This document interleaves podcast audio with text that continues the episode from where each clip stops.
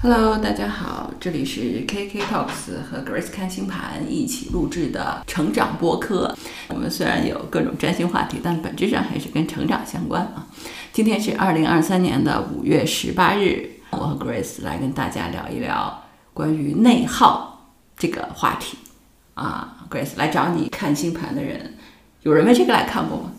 有很多啊，哇，真的，嗯，那大概会是什么样的案例？他们会说我很想了解我自己，因为已经痛苦到一定程度，嗯不明白为什么会经历这些事情，嗯啊，或者自己为什么会有一些想法，觉得自己好像和周围环境格格不入，跟大家想的不一样。嗯他也知道他自己和别人的差异性，就是既不能去完全做自己，然后又不能屏蔽掉外外界的声音，这个时候就很容易在内心里边形成很多的纠结。他就想通过星盘来了解一下自己为什么会有这样的状况。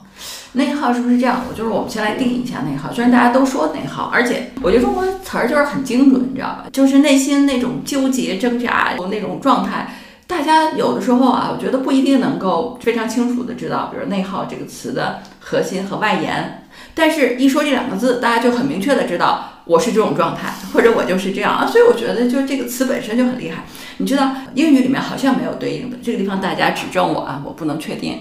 英语里面没有对应内耗这个词，与之相匹配的，我理解是 overthinking，就是想的过多，就是加载过多。大概我觉得老外比较简单吧，就是他们的那个内耗大概就是想的过多，做的少带来的这个内耗。但其实这只是内耗的一方面。中国人说的这个内耗就复杂了，就是它更接近一个人生活里面会遇到的种种事情那种纠结的状态。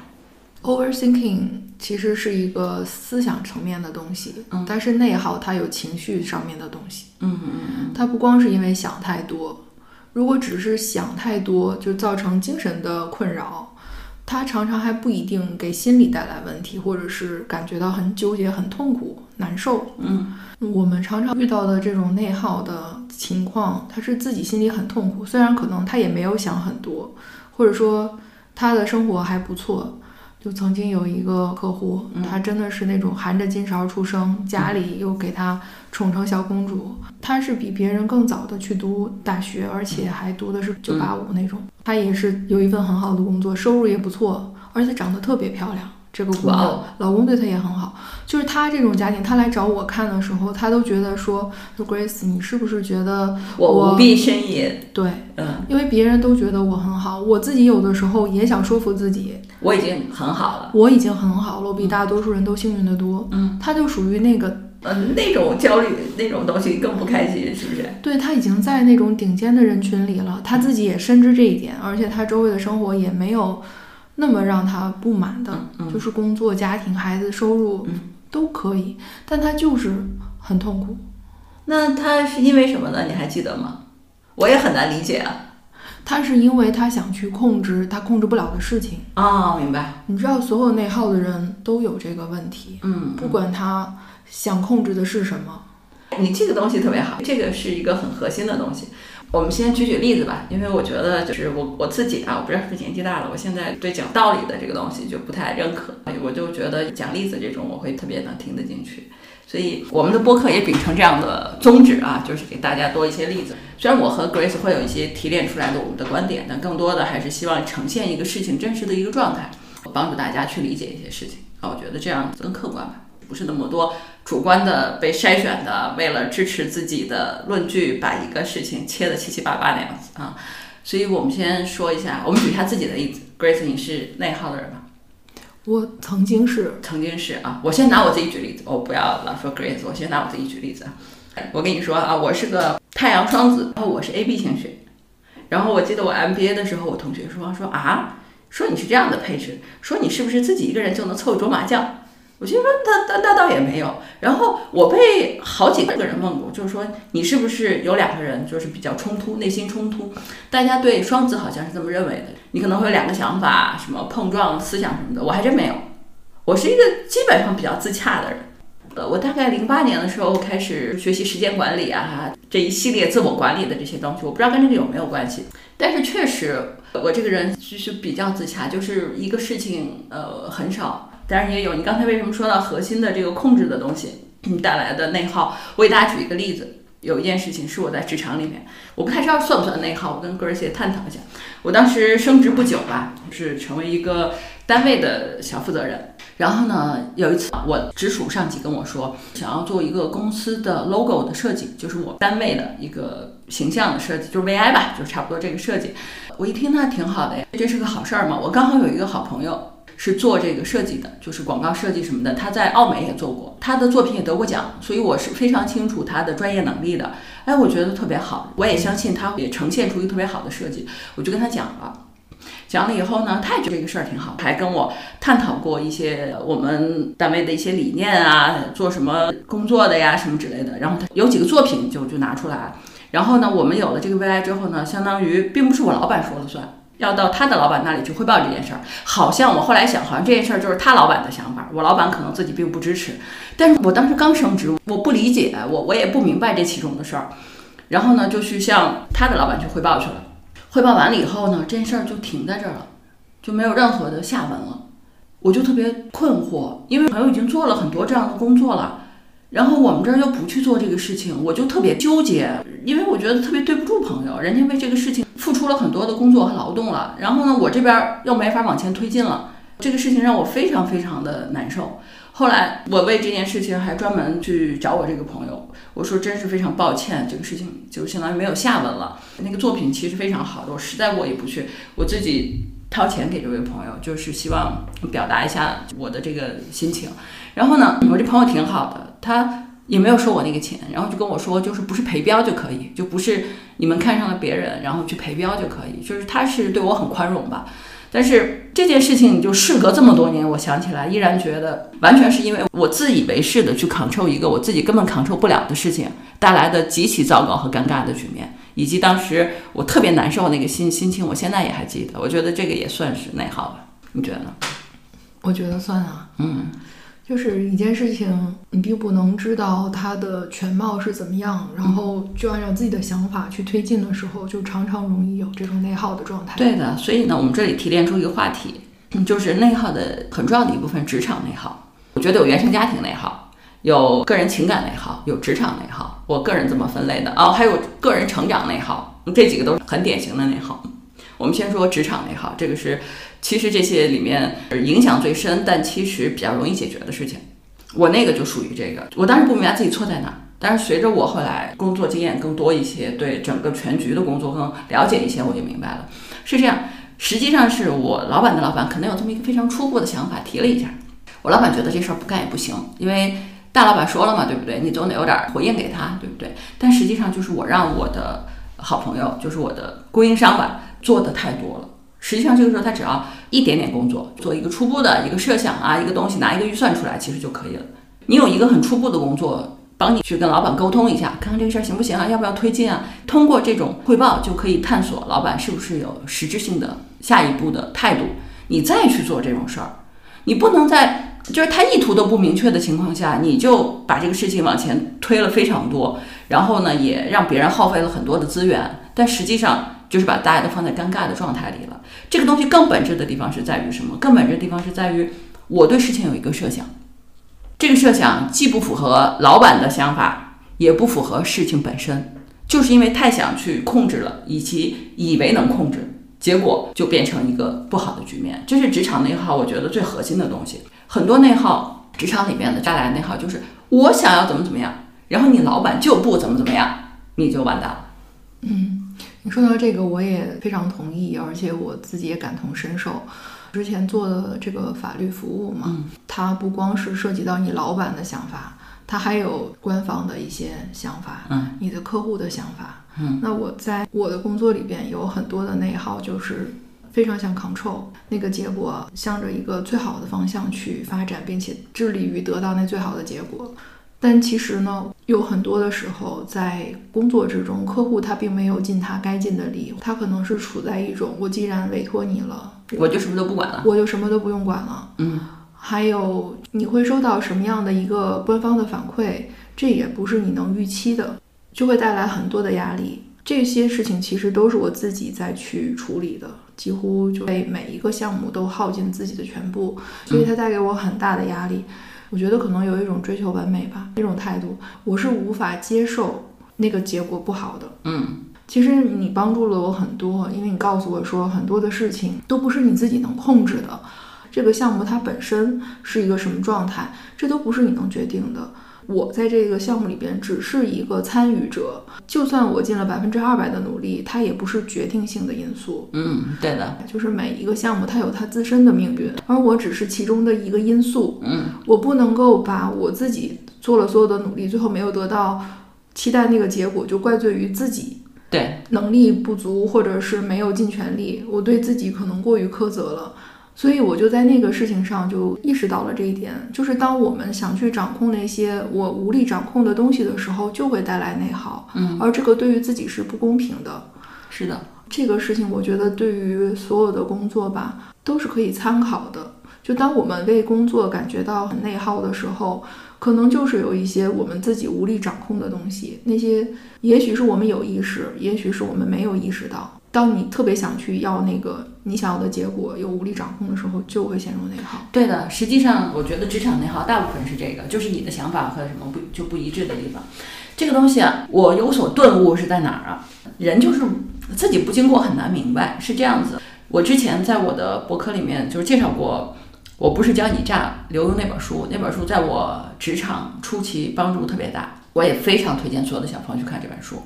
然后那里面有这样一个例子，是一个公司，公司呢大概比如说开拓市场有 A、B 两个方案，你呢特别觉得 A 特别好，然后呢就开台湾大概叫策划会之类的东西，然后呢呃你就说啊这 A 特别好，我支持 A，最后呢老板选择 B。这个故事结尾说什么呢？说如果这种情况下你又在这个项目里面是一个比较重要的人，你怎么办？你只能拼了去做 B，而且做的特别的认真努力，否则的话，所有人都会针对你，说这项目为什么没成啊？就是因为他想要 A，就是因为他想往那条路上走，公司选了这个 B，他就是不满意，他就是不好好做，他就消极怠工，明白了吧？嗯，这当时给我一个很大的冲击，觉得说啊会这样。我当时还很年轻吧，大概刚刚工作那会儿，觉得说啊会这样，职场好险恶呀。我当时差不多是这样的一个想法。但实际上，当我就像我刚才讲的一个例子啊，就当我后来在职场中遇到这样问题的时候，发现了一件事情。这个例子有点极端，就是理论上你开会，老板都没说他选 B，你为什么要 站起来说你选 A？这个事情本身就很傻。另外还有一点是什么呢？就像你刚才说，怎么去面对职场内耗？你怎么不去控制这个事儿？这个里面呢，最核心的一点是，比如和你老板的一个相处的一个问题。我后来确实没有什么职场内耗了，是因为我确实从理念上解决了这个问题，就是放弃了这种选项，我不再先入为主的认为，比如说 A、B、C、D 四个选项，我不再有任何先入为主的判断，是应该 A、B、C、D，我不认为，我会认为我和老板之间有信息差。我的职责是在于，当我有 A、B、C、D 的时候，我应该汇报给他，并且列出每一个选项的优点和缺点，以及给出我的建议。嗯嗯，我就会后来咱不说 A、B、C，就说 A、B 吧。比如说后来我就会变成这个方案，假设我认为就是方案有 A 和 B，A 的优点是什么，缺点是什么，B 的优点是什么，缺点是什么，然后我的建议是怎么怎么样做，然后给老板，这样他确认是哪个，我就按照哪个去做，通常都有很好的一个结果。因为这种情况下是默认了什么呢？第一，就是我没有先入为主的意见，决策权在老板。第二，我尽到了就是我这个职责上面应该做的所有的工作，就信息搜集啦，站在我的角度的利弊分析啦，以及站在我的角度给出的决策建议啦。第三点，如果老板在看到这个东西以后再有一个其他的决策，那说明我跟他之间有信息差，我不掌握那个东西，而他掌握，而那是一个关键因素，所以我觉得这就完全没有问题。自从我在工作中放弃了先入为主的思维方式之后，就不再有这个问题了。所以小朋友们，这是个心法。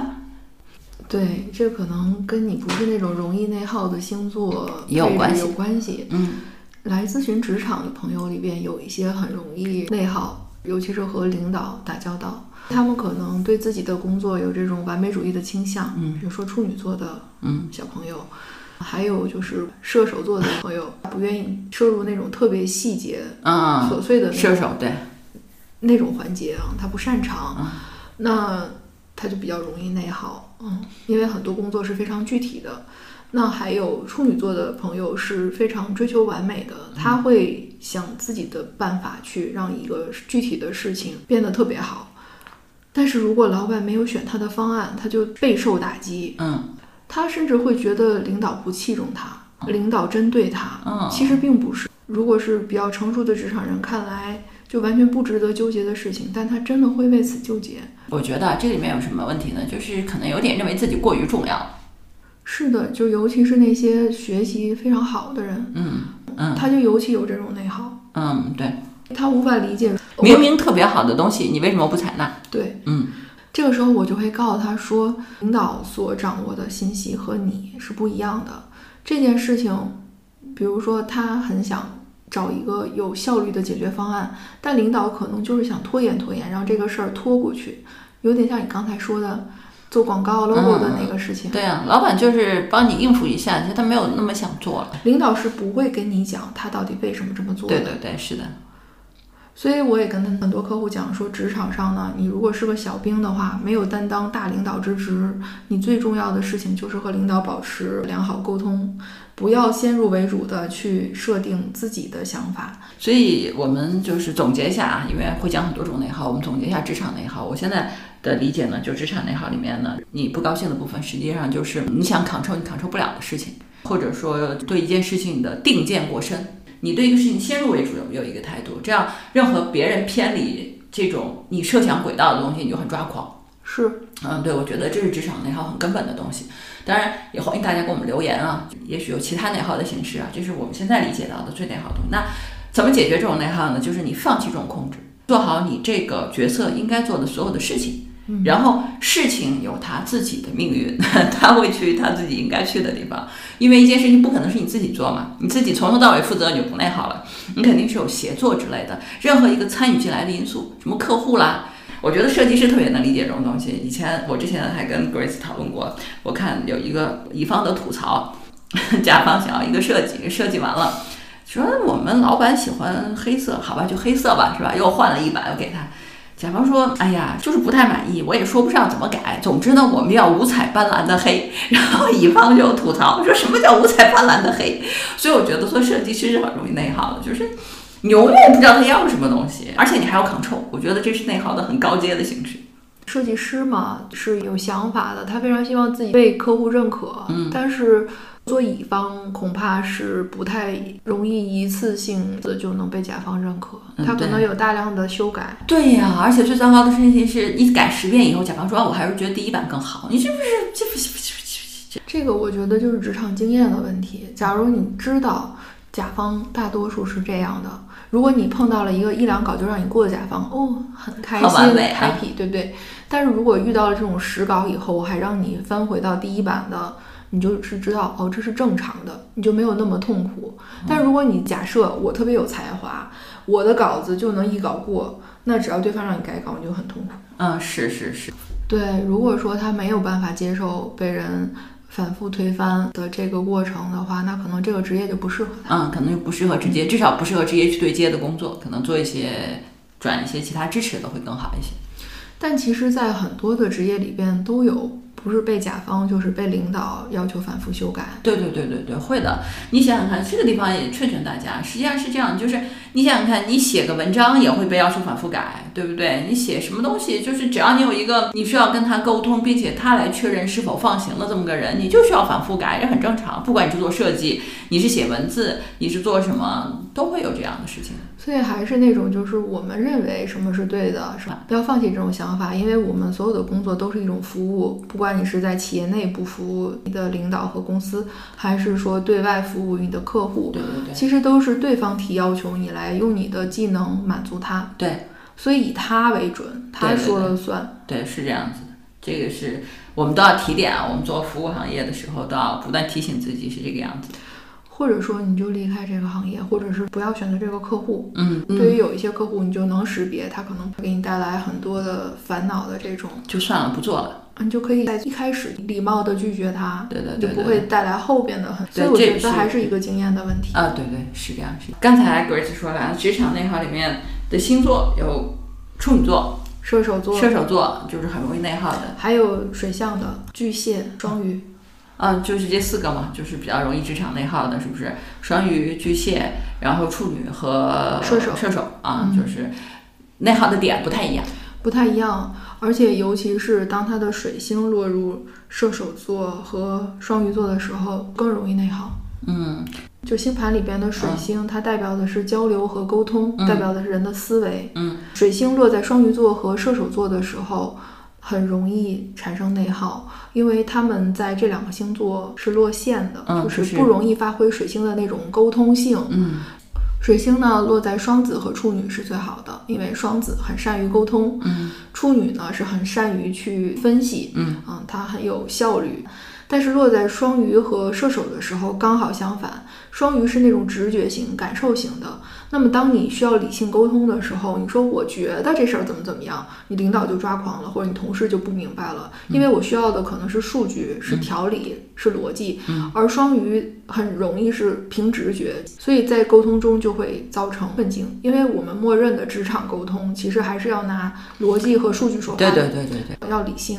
射手座的问题是在于射手座他思维是跳跃的，就是如果水星落在射手的时候，别人可能是在谈逻辑、谈数据，射手他谈的是愿景，他谈的是理想，他谈的是我们该去的地方，但是怎么去，中间这个过程。射手是没有办法去分析细节的，他是不落地的一个星座，他想的都是诗和远方。也许那诗和远方就是我们该去的地方，但是你总要一步一步的到那儿，你怎么到那儿呢？他还会着急，为什么一定要那么琐碎呢？就是知道要去那儿就就去就好了。啊，好吧，这就是容易在职场里面内耗的一些情况，是吧？一些星座哎有有可能会有这样的一些东西，是因为他自己的这种特质，嗯，对。对，所以呢，就是如果有职场内耗的问题，判断一下自己属不属于这几种，好吧？我们就大概去了解一下啊，然后怎么去降低自己这个。第二点呢，我觉得内耗，我们再聊一个，就是原生家庭的内耗。我觉得这个东西是很严重的东西，甚至我觉得每一个小朋友可能都有这样的问题。我觉得我们这一代人因为独生子女嘛，然后原生家庭就那种控制性特别强，父母有意无意的控制特别强。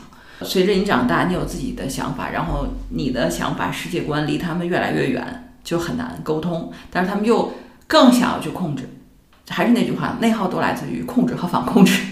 是的，然后他又想控制，这个时候年轻人就有很多的是很内耗的地方，尤其是跟父母如果相处的不好，因为原生家庭有很多不好，带来很多伤害，这个真的是很大的问题。这个来找你咨询的小朋友多吗？嗯，有的。嗯就比如说他因为父母的控制，已经逃到了国外，结婚生子，在国外生活，但是每次和家人电话视频的时候，都会无比的煎熬痛苦，就是那种情绪久久不能平复。嗯，真的是，我觉得像职场沟通，我还可以，就是给大家侃侃而谈，说一些建议。我觉得原生家庭带来的内耗，这个是确实是很难。如果就是相处的不好，也有一些和原生家相处的很好，就是特别喜欢回家，然后跟爸妈相处特别好，这种特别少，我觉得。嗯你觉得多吗？不我觉得不多吧。嗯对，所以如果你也有原生家庭的这个问题呢，就只能说你你是个普通的小孩儿，嗯，大部分人都是这样子的，就很难去相处，就是和父母之间，因为沟通的频道也不在一起，价值观也相差很远，他们跟你沟通的方式你也不能接受。啊，然后互相都想要控制和反控制，所以就变成非常激烈的冲突。嗯嗯即使这个冲突的麻烦之处是在于说，你赢了吧你也难受，你输了吧你也难受。是这种难受，它不是理性层面的，它是一个情感层面上、情绪上的反应。对，我觉得所以就是很不容易的。我觉得，因为我刚好是独生子女的政策的第一波，就是我的好朋友、发小一起长起来的好朋友里面，只有我是独生女，家里面他们都是有妹妹或者是哥哥姐姐的，嗯，所以好像会好一点，因为大概是家里孩子多，会分散掉父母的这种控制力嘛。我觉得好像就会好一些，不像独生子女，独生子女背负了一个 很大的道德的压力，就是这种如果我对他们不好、不孝顺，尤其是你成长过程中父母又对你很好呀，或者之类的，就是如果有一点沟通啊弄得不开心，就自己心里面那个那个东西也很难过去。就是我说赢了也不高兴，输了也不高兴那种。嗯总之沟通就是不容易。反正，嗯、小朋友们如果有这样的问题，这个东西就是很难，确实原生 家庭很难给什么建议。我只能说，如果父母控制力很强呢，可能你自己能力越强，就会这个冲突就会好一些。父母就会，他们年纪大了嘛，就会慢慢听你的，你的那个东西就会好一些。另外呢，你最好离他们稍微远一点，让他们的控制你的那个成分稍微低一些，可能会好一些。是原生家庭的内耗也来自于自己控制不了父母。啊，就是很多人会想说，我爸妈为什么不能像别人的爸妈那样？其实别人的爸妈也控制他们的孩子，只，是他不知道。道。别人的爸妈、别人的孩子，我觉得是一个虚拟的概念，就是我们把自己想要的某种理想状态，就投射在了这个虚拟概念上，然后觉得好像应该有这么一个普通的家庭，爸妈对孩子是能够沟通理解的。现实中的普通家庭，父母就是没有办法和孩子沟通理解。嗯，虽然他也对你好，他用他的认知、他的方式去对你好。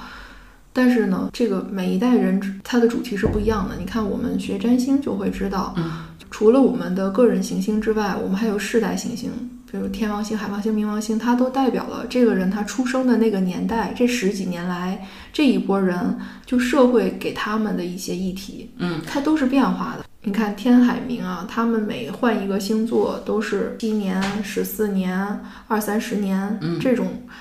他的星座和孩子的星座肯定是不一样的，而这些都代表了外在的社会环境给这个人的一些特质。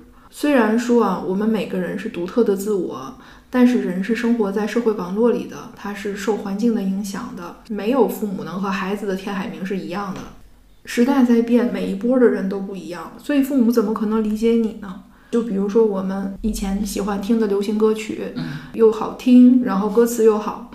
New New People 出来以后，他们喜欢听我们也不知道，对我们听不懂的歌。这个其实不是说他们就没品位或者怎么样，不是，而是说他这一代人他就被这个吸引。对对对，你知道，就是现在放这种老歌啊什么的时候，就我确实觉得歌曲是时代的印记。你记得我以前电视里面放爸爸妈妈喜欢歌的时候，觉得哇塞好土啊，怎么会喜欢听那种东西？但现在比如说。不是哪里放咱们喜欢听那种歌的时候，我就心里会机灵一下，觉得说，哎呀，现在年轻人是不是觉得我好土啊？就是会听这个。其实如果你有这样的感受，你就能理解为什么父母和年轻人之间有的时候没有办法理解，没有办法互相理解。就是我们要求父母能够支持我们，或者是理解我们的这种想法，可能也是一个美好的愿望而已。其实不太可能的。对，但是如果说不知道这一点，特别人年轻的时候，哈，你看到别人家好像是理解的，没看到人家鸡飞狗跳的时候，你就觉得好像自己父母就是怎么怎么样，这个时候就会生出很多的内耗或者是不满，觉得我父母为什么不能这样对我？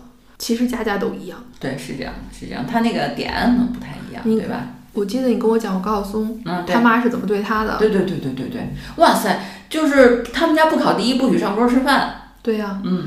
你不考第一的时候，你爸妈可没这么要求你啊！对我们家我都可以上桌吃饭的。对呀，对，是这样的，是不是？是这样，是这样。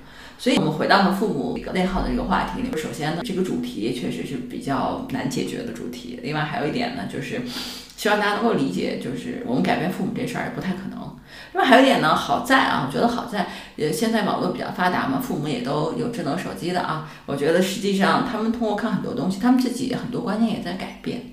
本质上改变不了。我跟你讲，我看过一本书，是一个女的心理咨询师写的。她呢，原生家庭是妈妈对她要求特别严苛，嗯，她就非常想证明自己很棒，然后希望得到妈妈的认可。然后她妈好像还领养了一个男孩做她的哥哥，她还有个妹妹亲生的。然后这个姑娘就一心想要去证明她特别厉害。后来她就做了好多的事情，她也很优秀，去反正还开了公司。她的婚姻很好，老公对她也很好，孩子也不错。但是呢，他后来就去做了心理咨询师。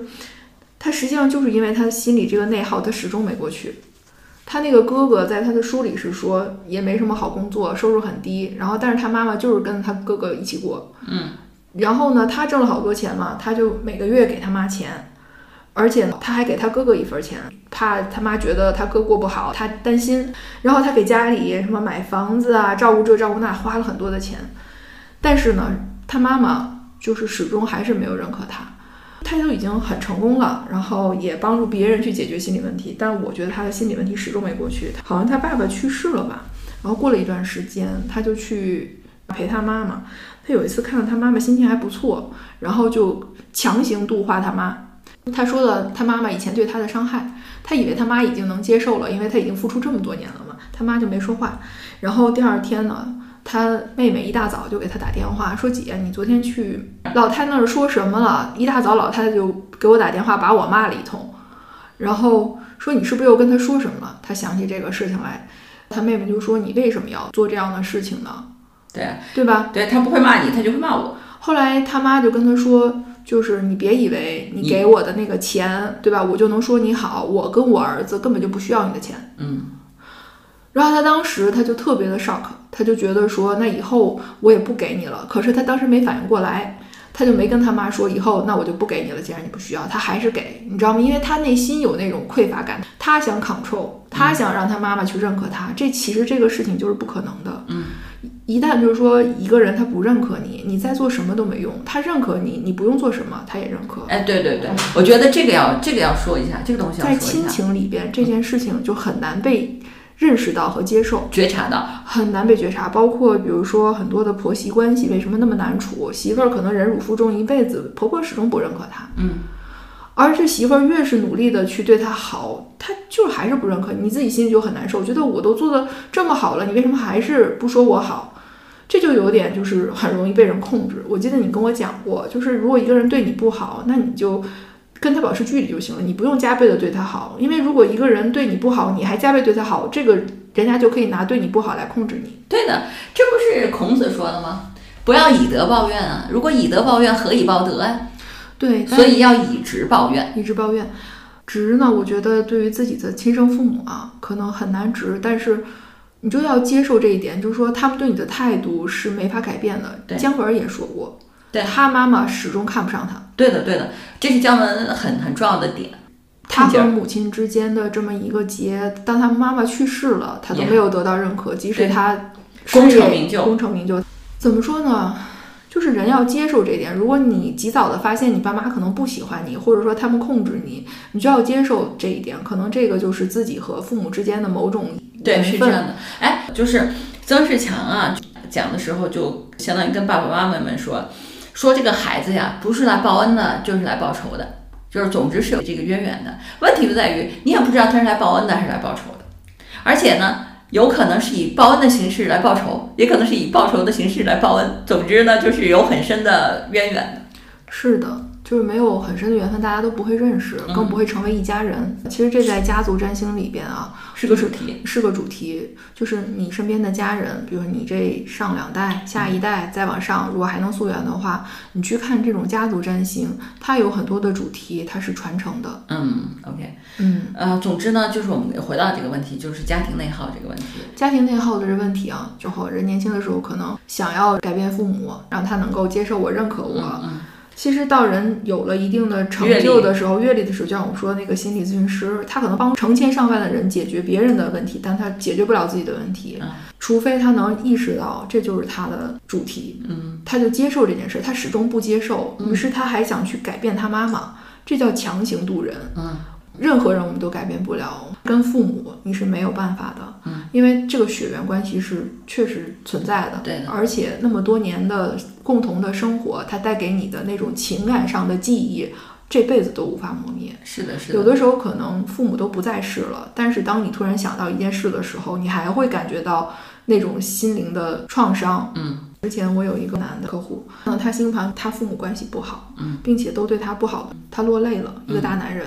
他说这件事情从来没有任何人知道，嗯，可是他星盘里就讲了，嗯，他在很小的时候就父母离异，而且谁都不要他。后来他特别努力的去学习、工作、出国留学，然后事业有成，然后也组建了自己的家庭。他已经是有一个非常好的人生了。可是当星盘里边提到这件事的时候，那一瞬让我觉得他完全不是我已经认识了好多年的那个特别阳光的人，嗯。完全不是，就是每个人植根在心里边的那种对于父母的那种情感记忆，它是一辈子的。嗯，是的。所以就是每个人人生主题不一样吧，就是又回到原生家庭内耗这个问题，这个问题是接受啊，接受，接受这个，嗯，这个比职场那个要麻烦一些，是没有办法改变，只能接受，消化。然后找到一个合适的相处的距离，这里面的执念就是不要试图改变父母，这是不可能的事情。不要怀着这种，我们连什么，你想想看，你连孩子都改变不了，怎么能改变父母呢？是呀，啊对，所以就放弃这种想法，然后尽到自己该尽的责任，让自己心理上过得去就可以了。千万不要想着说我要去纠正我父母错误的观念，因为在人家观念里这是正确的。嗯，对，就你知道人和人其实是无法相通的。嗯，就是父母的观念里边，他这样对他就是正确的，他看不上他是正确的，嗯而你非要去用一大堆你的认知去跟他说你这样是错的，那他肯定不接受嘛。肯定不接受，他就是要控制你的。啊，总之我不认为控制就是对的，但是我们理想的那种家庭也不存在，所以我们就全都接受就好了，好吧？不要试图去改变。总之呢，对于这个内耗这个部分，没有什么更好的建议了。我也觉得我的家具，因为有没有什么相位会特别跟父母之间这个主题特别强烈的？特别强烈，在本命星盘里就能看到，比如说原生家庭的第四宫里边落的星体是土星、火星、天海冥这些业力行星的时候，它通常是代表了一些冲突和压迫、控制、突如其来的一些事情，还有欺骗、秘密等等。我看到过很多类似的事情，比如说土星和一宫的太阳有行克的时候，他就会被管得很严，就是家里的可能是父亲对他有很多的要求，非常的严苛对他，然后让他无法去活出他自己。除了本命星盘里边的这些问题，还要考虑运势。有的人可能星盘里边还 OK，但是当他走某些运的时候，他就会陷入内耗。嗯，比如说土星落十二宫的这种运，它就会有很多的精神上的内耗出来，尤其是土星在和一些凶星有相位的时候，又有压抑，然后又有一些痛苦和打击。呃，好了，我和 Grace 呢讲了，嗯，职场内耗和原生家庭带来的内耗。呃，我们其实内耗还有很多种，除了这两种之外，其实还有呃情感内耗，就是两个人亲密关系相处的这种内耗，以及个人成长内耗，就自己本身的本身的这个内耗，这也是巨大的主题。我们这一期呢，就就结束在这里，就是职场内耗和原生家庭的内耗。希望我们把这个东西聊得更多一些，因为基本上大家提内耗的时候就只说内耗，是不是？实际上我们认真分析一下，还是有不同情境下的内耗的啊。所以呢，把这个话题拉开来说一下，希望能够帮到大家。那么和其他两个主题，我们就下期见吧，好，下期见，拜拜。拜拜。